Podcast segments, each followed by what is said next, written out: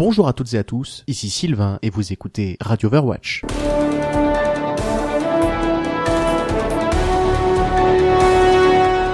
Bonjour à toutes et à tous, ici Sylvain et bienvenue dans ce nouveau numéro de Radio Overwatch. J'espère que tout va pour le mieux pour vous et que vous vous amusez bien avec l'année du coq. Pour ma part, ça va plutôt pas mal et je suis même plutôt enthousiaste à l'idée de débuter cette nouvelle chronique. En fait, celle-ci va être un peu différente des précédentes pour la simple et bonne raison qu'il n'y a pas un grand sujet qui se démarque dans l'actualité que je voudrais développer pendant 5 ou 10 minutes. Mais il y a bien plusieurs petites actus dont j'avais envie de parler et qui ne nécessitaient pas forcément une chronique à elle seule. Bon, on va rester sur un format assez court et je vais essayer d'aller à l'essentiel, mais ça risque de partir un peu dans tous les sens alors accrochez-vous bien. On commence avec le message des devs qui a fait son apparition juste après l'arrivée de l'année du coq dans Overwatch. Et comme je vous l'avais déjà dit, quand Jeff Kaplan s'adresse à nous, je l'écoute avec une très grande attention.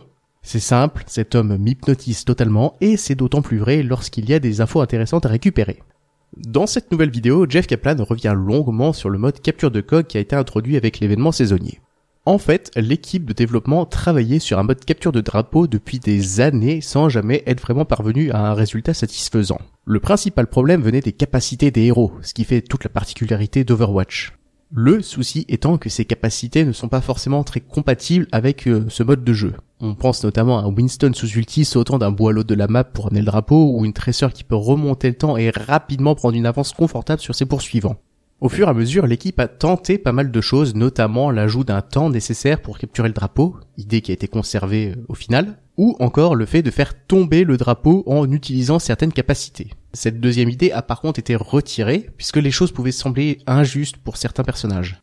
Et en fait, c'est parce que l'équipe de développement ne parvenait pas à trouver un bon équilibre que le mode de jeu n'est pas arrivé plus tôt dans Overwatch. Du coup, faire apparaître la capture de drapeau dans un événement saisonnier, dans le mode arcade, c'est vraiment lui donner une place appropriée. Parce que d'une part, je pense que ce n'est pas trop grave si l'équilibre n'est pas parfait ou si certains personnages sont un peu mis de côté, et d'autre part, je pense que cela aussi permet à Blizzard de faire un test grandeur nature et de récupérer beaucoup de statistiques afin de voir si le mode de jeu plaît, de constater les déséquilibres ou de réfléchir à l'intérêt de créer des cartes spécifiques pour ce mode de jeu.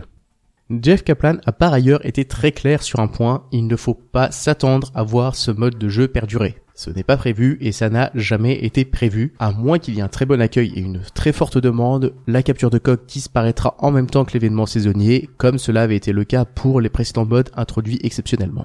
Voilà pour la capture de drapeau.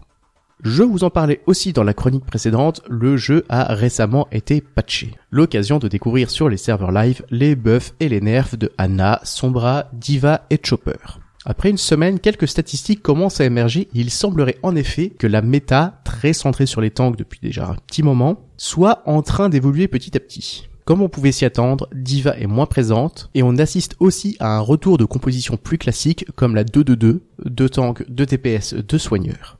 Aussi, des personnages qui avaient tendance à être un peu mis de côté à haut niveau commencent à faire leur retour, c'est notamment le cas de Tracer et de Genji. Alors, une petite précision d'usage, et comme je vous le disais déjà dans la dernière chronique, si vous êtes dans des rangs allant de bronze à platine, voire diamant, ne vous concentrez pas trop sur la méta. C'est vraiment une notion qui impacte les joueurs pros ou de très haut niveau. Jouez avant tout pour le fun avec des personnages que vous aimez et avec lesquels vous êtes bon. Concentrez-vous avant tout sur les synergies et la bonne composition de votre équipe plutôt que de vouloir absolument vous calquer sur la méta, quitte à jouer des personnages avec lesquels vous n'êtes pas à l'aise. Et surtout, surtout, n'allez pas imposer des héros à vos partenaires de jeu si leur premier choix n'est pas méta. Il y a beaucoup d'arguments valides pour devoir changer de héros ou pour proposer à quelqu'un de changer, mais à bas niveau, la méta ne doit pas être un argument. Et d'ailleurs, si le sujet vous intéresse, je vous recommande l'excellent AlphaCast qui a sorti une vidéo il y a quelques jours avec laquelle je suis tout à fait d'accord malgré mon petit rang or. Revenons deux minutes sur des questions d'équilibrage, puisque Geoff Goodman, l'un des lead designers d'Overwatch, s'est exprimé sur les forums du jeu au sujet de ce que l'on peut s'attendre à voir arriver à l'avenir. Bastion, tout d'abord, aurait le droit à une refonte assez profonde. Il faut dire que le héros est loin d'être extrêmement populaire car une bonne utilisation de Bastion est souvent assez situationnelle et qu'une équipe peut facilement s'adapter à sa présence. On le voit donc très peu, peu importe le niveau.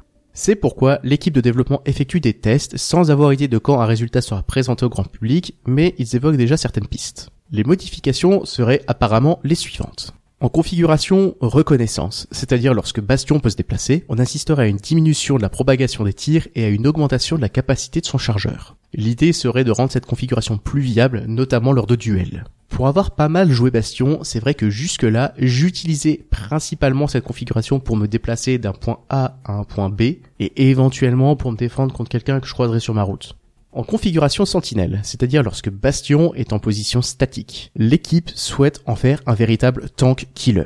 Pour citer Geoff Goodman, l'équipe teste des choses comme l'augmentation de la propagation des tirs et la suppression des headshots tout en lui permettant de prendre moins de dégâts dans cette forme.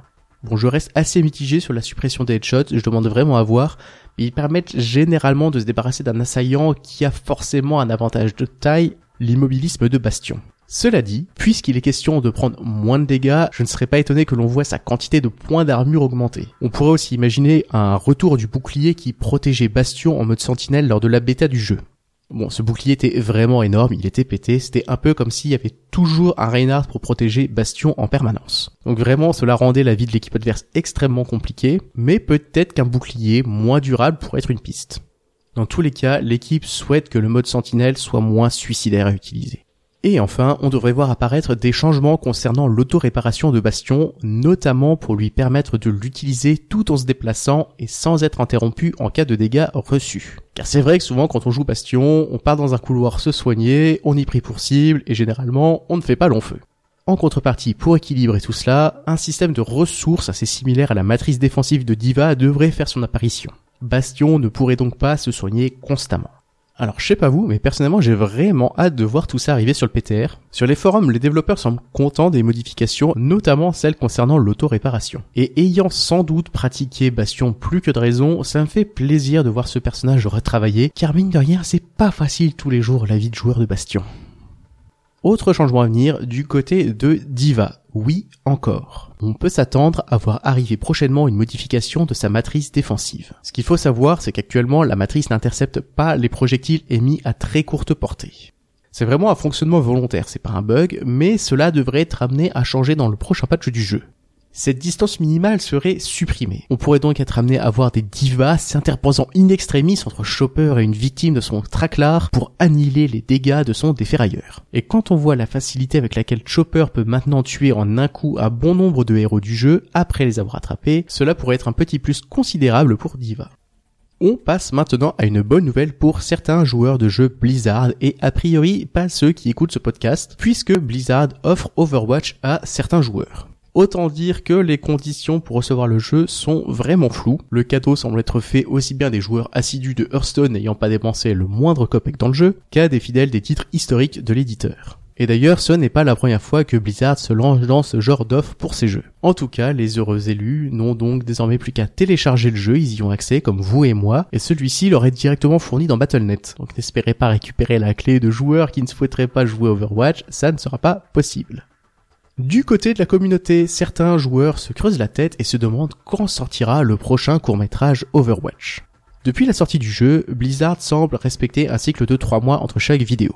Si l'on suit cette logique, la prochaine serait prévue pour février. Des rumeurs évoquent un court-métrage centré sur le docteur Angela Ziegler, plus connu sous le nom de Ange, qui aurait été aperçu du côté d'Oasis. D'autres personnes penchent plutôt vers Zarya afin de donner suite au précédent court-métrage où Sombra s'infiltrait dans le bureau de Katia Volskaya. Cela dit, jusque-là, les vidéos n'ont pas eu de lien de continuité entre elles. J'aurais donc plutôt tendance à écarter cette théorie, malgré le fait que Dolia Gavansky, la comédienne doublant la voix de Zarya aux États-Unis, a récemment indiqué sur son Twitter qu'elle allait faire plus de Zarya dans les semaines à venir. Ce qui pour moi pourrait tout simplement être l'enregistrement de nouvelles lignes de dialogue pour le jeu. On pourrait aussi imaginer à nouveau une vidéo introductive pour un nouveau héros, et pourquoi pas Doomfist qui était sur toutes les langues en décembre. Dans tous les cas, aucune piste officielle pour le moment. Il reste juste que de façon générale, je suis vraiment super friand de ces vidéos. Outre la réalisation qui est toujours impeccable, elles ont le mérite de nous en dévoiler un peu plus sur l'univers d'Overwatch qui est très peu développé au sein du jeu lui-même.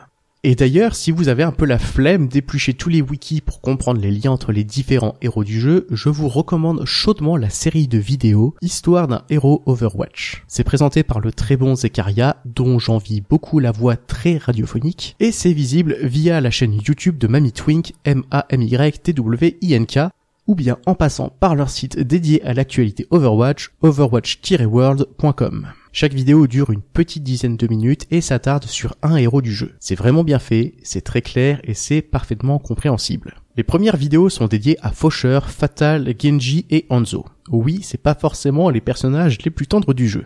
Mais vraiment, si le lore d'Overwatch vous intéresse, je vous recommande chaudement d'aller jeter un œil là-dessus. Et je suis même assez surpris du rythme auquel les vidéos sortent, d'autant plus qu'il y a un vrai effort de production derrière, donc vraiment chapeau à Mami Twink et Zekaria, parce que ça manquait vraiment de ce genre de contenu en français. Et d'ailleurs, cerise sur le gâteau, Mami Twink et Zekaria sont de Metz, ils ne peuvent donc être que des gens bien, et ils méritent tout votre amour. Et tant qu'on y est, pour la petite anecdote, Mamie Twink et Zekaria étaient en pleine démo publique d'Hearthstone le jour où j'ai déboulé à l'improviste dans une boutique pour acheter du matériel pour me lancer dans Radio Overwatch. Le monde est petit. Bon voilà, c'est tout pour aujourd'hui. J'espère que cette chronique un peu fourre-tout vous aura quand même plu et n'hésitez surtout pas à me dire ce que vous en avez pensé en laissant un petit commentaire sur la page Facebook Radio Overwatch, le compte Twitter Radio Overwatch FR ou directement sur iTunes ou par mail à l'adresse podcastradioverwatch.gmail.com. Sur ce, je vous souhaite bon jeu à tous et je vous dis à très bientôt pour une nouvelle brève sur Radio Overwatch.